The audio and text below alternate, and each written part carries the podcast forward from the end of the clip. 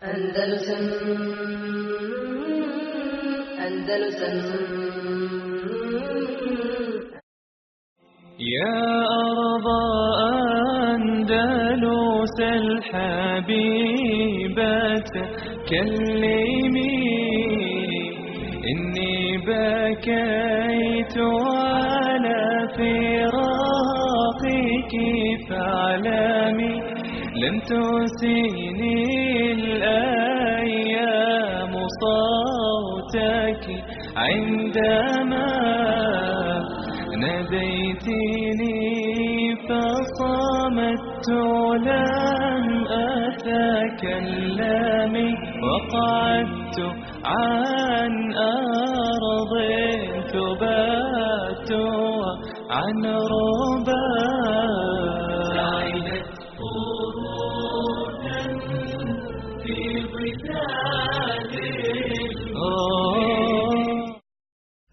Ovo ime treba dobro zapamtiti. Iz kog razloga? Iz razloga što je Jakub Mensur el-Muvahidi, što je u njegovom periodu vladavine, što se smatra taj dio zlatnim dobom muvahidijske države. Zlatno doba znači najveći procvat je tada doživjela. A druga stvar, treba razlikovati ovog namjesnika, treba ga razlikovati od jednog drugog Ebu Jusufa Mensura el-Merinija, koji će doći poslije, koji isto također je veliki vladar i namjesnik muslimanski, koji vrijedi i zaslužuje da pamti svako naše dijete. Govorit ćemo o tome inšala. Znači, Ebu Jusuf Jakub el-Mensur el-Muvahidi vladao od 580. do 595. 15 godina. Smatra se, u historiji ga spominju ovu osobu, ovu vladara, da je bio najveća ličnost u istoriji ove države. Znači, ako bi nekog bilo vrijedno spomenuti vezano za ovu državu, to je ova ličnost. A ne samo u državu Muvahida, nego jedna od najvećih ličnosti u islamu. Preuzeo je vlast u svojoj 25. godini života. Kao mladić. I ovo je to što je zanimljivo. Jel? Zamislite, dođe mladić od 25. godina i preuzme vlast i uradi ovo što je on uradio. To kad uporedimo sa našim stanjem, smo to već jednom govorili, jel, kada uporedimo stanje naših momaka, mladića, da on obično do 25. godine ne skonta što je na dunjalku, šta treba da radi, čime da se bavi, šta mu je cilj, prioritet, da li dunjalku, ova ili ona, ili ovo ili ono. Uglavnom, mladići iz ovog umeta, nije on naravno, nije on prvi. Prije njega imamo Abdurrahmana Dahila, koji je oživio i ponovo vratio Endelus u život i u moć i slavu. Odnosno, Abdurrahman Dahil se može smatrati komotno začetnikom i osobom koja je u stvari i uzrokovala sav onaj hajr koji se spominje u Endelusu, nakon što je bio na ivici pada. Koji je također bio mladić i došao na vlast i uradio što je uradio. Također nakon njega dolazi Abdurrahman Nasir, najljepše doba i najveće doba Endelusa, naravno u toku Emevijske vlasti u Endelusu.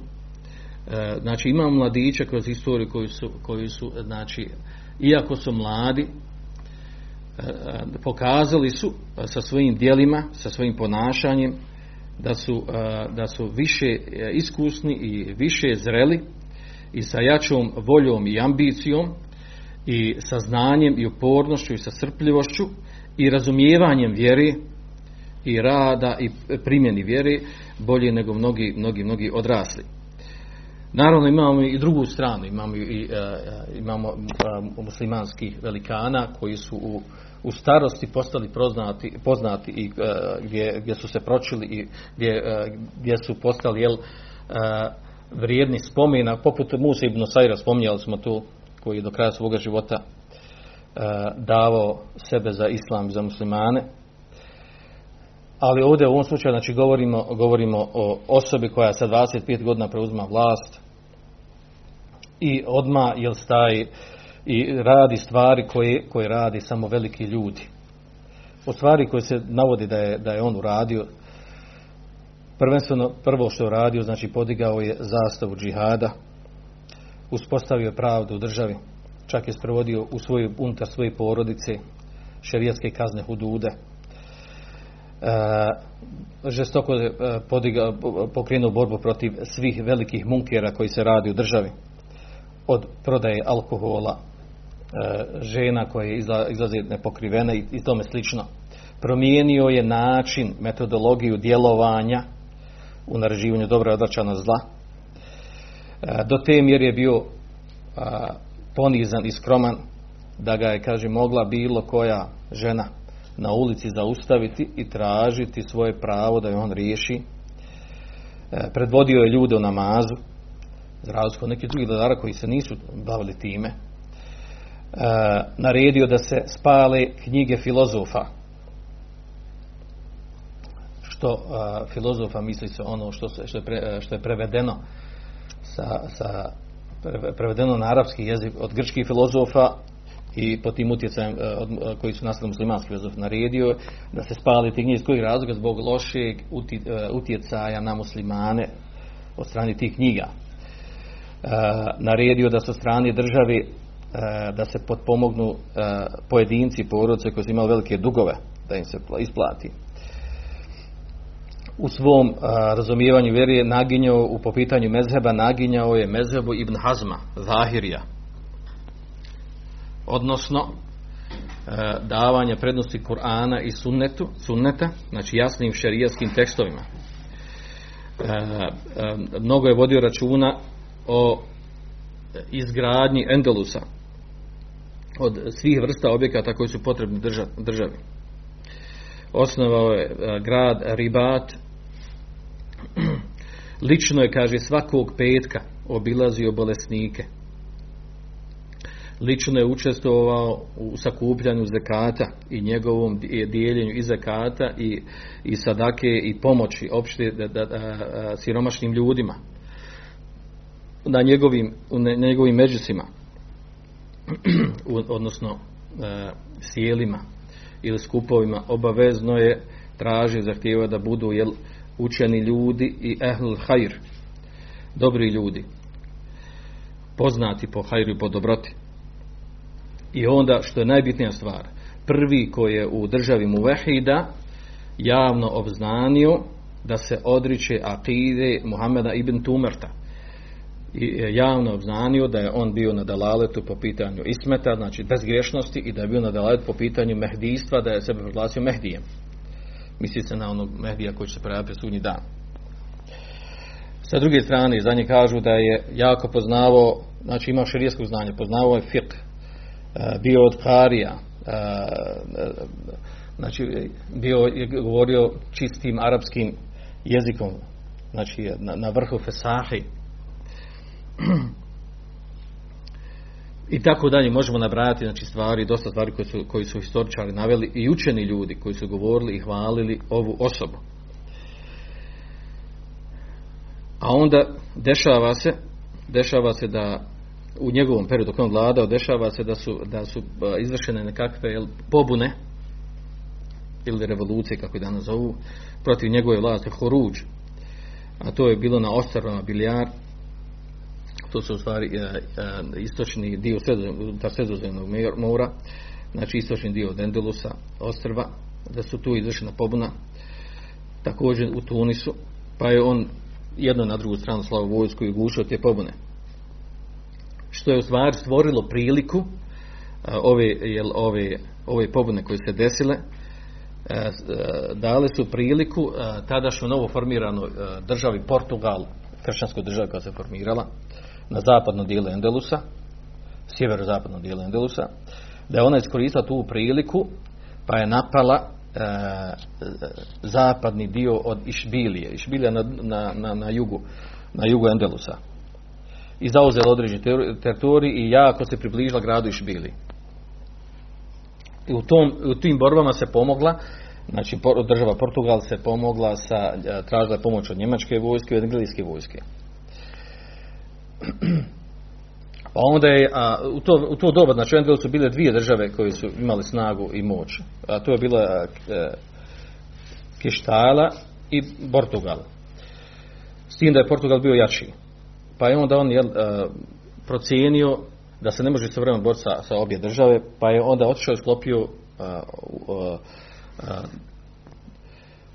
dogovor o neratovanju 10 godina sa državom Kištala kršćanskom, da bi se posvetio borbi protiv Portugala. I znači usmjerio svoju vojsku prema Portugalu i za kratko vrijeme porazio tu vojsku, protjerao od mjesta gdje su došli. S tim da se dešava onda u tom vremenu, pred kraj tih borbi, dešava se da Alfons VIII, kralj Kištale, da on krši dogovor koji je dogovorio sa njima od neratavnje 10 godina i poslao je jako drsko pismo Jakubu Mensuru Muvahidiju, poslao mu jako pismo gdje ga poziva da dođu na borbu, da se bori. A onda on njemu rekao onom njegovom poslaniku ili okreni to pismo, pa mu napisao poruku, jel doći mu sa vojskom protiv koje ti nećeš imati moći da se boriš. Pa je onda u ovo vrijeme, znači u ovo vrijeme se desilo u istočnom svijetu, u arapskom istočnom svijetu, u Šamu, desilo je se baš u to vrijeme otprilike, desilo je se da je ona velika bitka koju je vodio Salahudin Ajubi protiv krstaša 583. godine, da je Salahudin Ajubi pobjedio, znači, u bitci na Hitinu, naravno što je pojačalo ponos i moć muslimana i vratilo im povjerenje nakon tih dugih krstaških ratova i prodora krstaša u muslimanskim zemljama.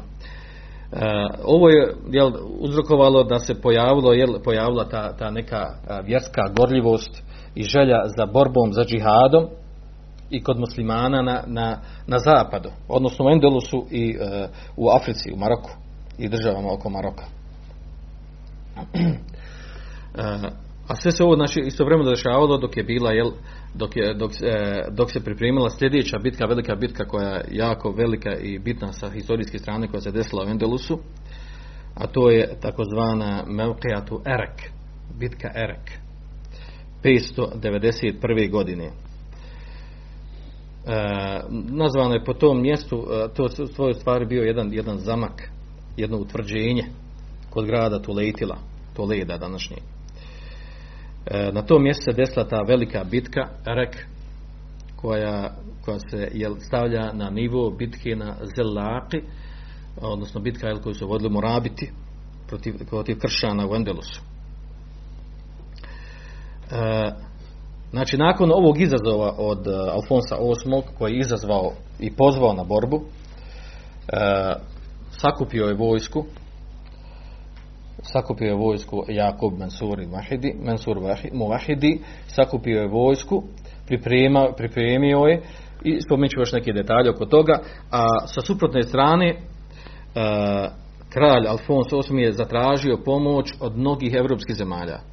Tako je da su mu u pomoć došli vojske iz Holandije, iz Engleske, druge kršćanske zemlje u Endelusu, od Liona, od Nazara III i od Portugala IV. Znači, tu su bile 4 državice u Endelusu, na sjeveru Endelusa, kršćanski. Uglavnom, rezultat je bio da je došlo 225.000 kršćanske vojske ili krstaške vojske, došli su u borbu, znači sakupljene čitave Europe da se bore protiv muslimana, gdje će desiti bitka na to mjesto koje zove Erek. I zanimljivo je da spominju da je sa tom vojskom da je došla velika skupina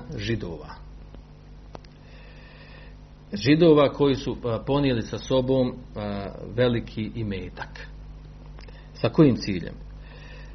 Cilj im je bio i dogovor im je bio sa krstaškom vojskom, kršćanskom, kada oni pobjede muslimane u toj bitki, pa zarobe muslimane, da židovi kupe kao roblje to ostalo muslimane, da kupe kao roblje, da ima kao robove. Pa spominje puno imetka. Znači i tad su oni bili poznati da je kod njih imetak.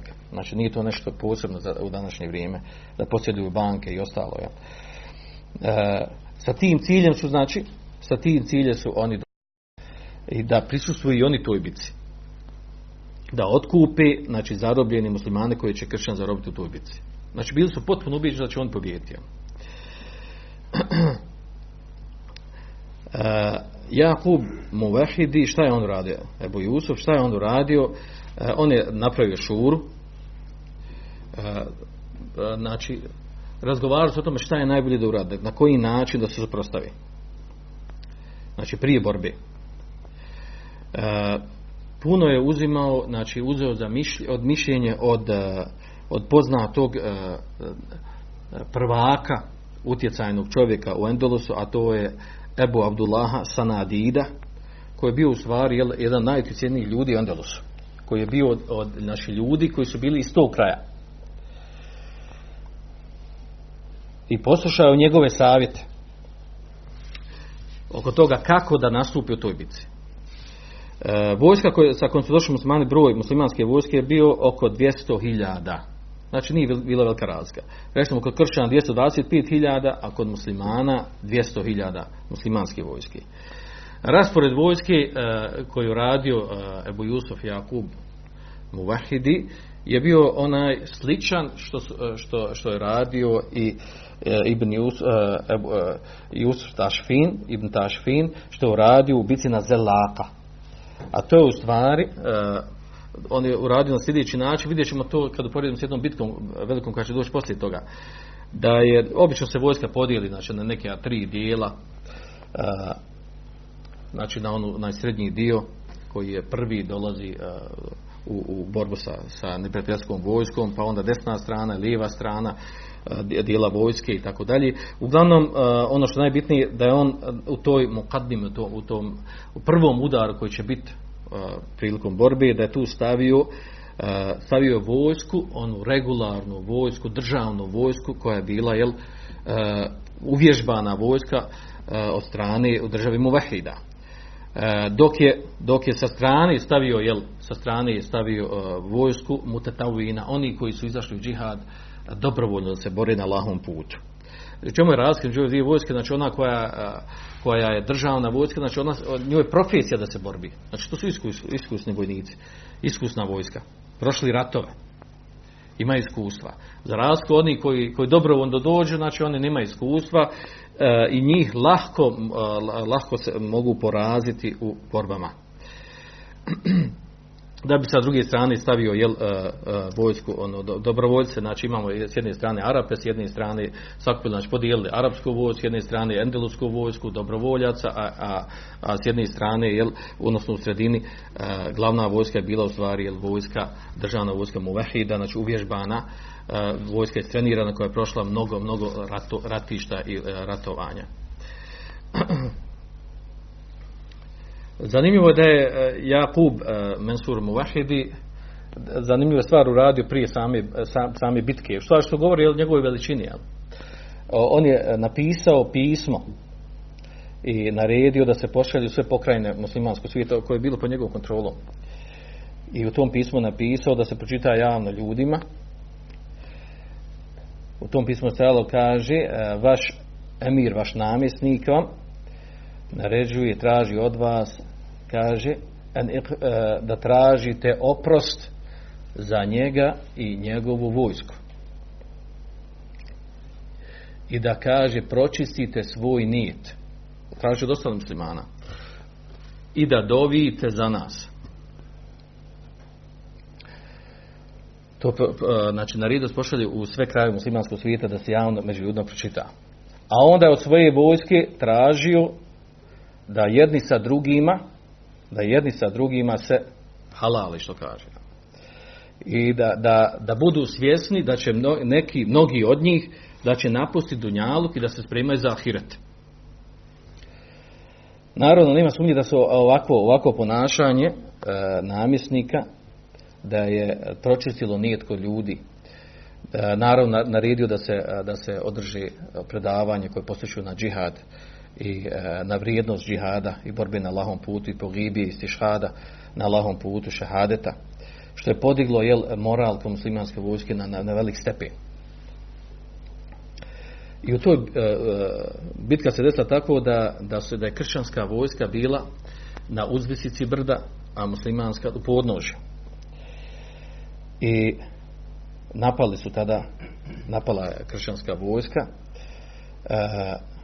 tako da je, znači, naravno bio to jak udar, jel? Tako da je došlo da se uzdrmali, jel, prilikom prvog udara, iako to je bila, jel, ova regularna vojska muslimana u samom sukobu na početku, da je bio žestok udar od strane kršćana, da je prilikom tog prvog udara i sam Ebu Jusuf, Jakub Muvahidi, da je on lično sišao među vojnike, ušao u borbu i posticao ih na borbu. I govorio mu džedidu nijatikom. Govorio mu, znači, obnovite svoje nijete. Znači, šta obnovite svoje nijete? Znači, da se borite radi Allah dželešanu, radi ahireta, radi uzdizanja ove vjere. Što je naravno podiglo moral i Hamas kod muslimanske vojske, tako da su u tom prvom udaru odvratili kršćansku vojsku. Palo je tada mnogo šehida od strane muslimana. A onda je pomislio Alfons, kralj kršćana, predvodnik čitave vojske, da je u stvari da su uzdrmali muslimane, Alfons VIII, pa je sišao sa 10.000 kršćanske vojske u samo znači, središte bitke. Naravno, onda je to iskoristio i Jakub, pa je naredio da vojska i sa desne strane po jedan dio vojske uđe u borbu. I onda se kažu, prenosi da je ta bitka bila zanimljiva po tome da se podigla tolika prašina da se uopće nije vidjelo više ko se protiv koga bori i šta se dešava. Prašina se podigla na tom mjestu, takav bio teren. Znači, veliki, ogroman oblak prašine gdje se ne vidi, znači vide se samo oni koji su blizu jedni do drugog i ratuju. Čuli se tekbiri, glasovi, udaranje sablji ili glasovi od ljudi koji umiru ili kojima se nešto osjeća dio tijela i tome slično.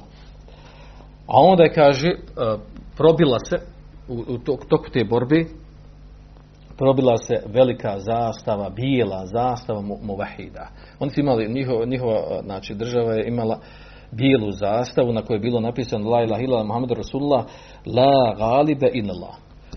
Nema pobjednika osim Allaha. Uz dva šehadeta, naravno. U toj bitci, znači bitka Erek, muslimani su pobjedili. Znači, pobjedom takvom da se smatra da je ova bitka veća ili najmanje na nivou bitke Zelaka. To je bio velika ogromna pobjeda koja je razglašena u svim minberima, mešidima muslimanskog svijeta.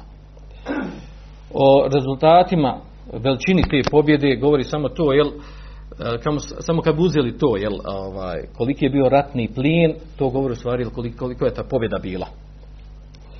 Od kršćanskih vojnika u prvom onom udaru je poginulo odmah 30.000 u prvom danu. Da bi nakon toga, kad su oni počeli se razbježati, kad su bježali, nakon što su muslimani sustizali, ukupan broj koji je poginulo kršćanske vojske je bio 146.000 ubijeni. A od strane muslimana prenosi se da je bilo između 20 i 30.000 šehida. Od ratnog plina je bilo, kaže, 80.000 konja su zarobili, 100.000 magaraca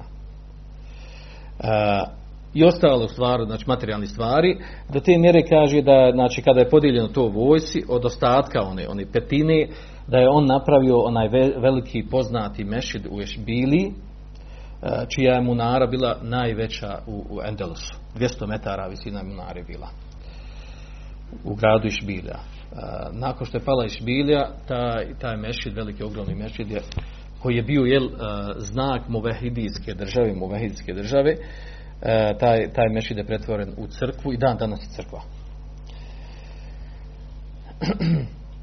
Nakon ove pobjede Jakub Muvahidi imao namjeru čak da uspostavi kontakt, i to je obznanio, da uspostavi kontakt sa Ejubijskom državom koja je bila na istoku, da su jedini sve muslimanske države svijeta, da se objedine pod jednu vlast. Međutim, sustigla ga je smrt. Tako da je preselio 595. godine. Znači, u svojoj 40. godini života.